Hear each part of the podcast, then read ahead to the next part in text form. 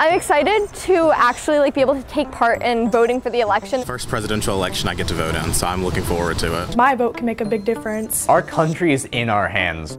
Voting. We're supposed to know how this works, right? After all, it's the cornerstone of our democracy.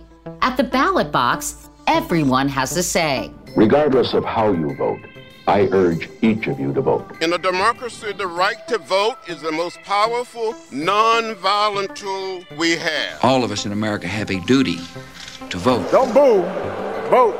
But the reality of how voting works in America and who gets to do it is not as fair or clear cut as we like to tell ourselves. Long lines and confusion at polling places. Other members of the Turtle Mountain tribe were turned away from the polls in 20. Tonight, a backlog of undelivered mail is piling up in post offices around the country. I'm Katie Couric, and this is Turnout, a podcast exploring America's voting record. As long as there's been a right to vote, there have been ways to suppress it.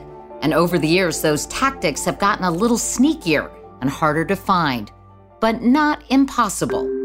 So this fall, we're going to talk about it. Talk about the ways voters have been kept out of the system and how to ensure that everyone can participate in our democracy. Turnout launches October 1st. Find it on the iHeartRadio app, Apple Podcasts, or wherever you listen to your favorite shows. Oh, and in the meantime, check your voter registration to make sure you can vote on November 3rd.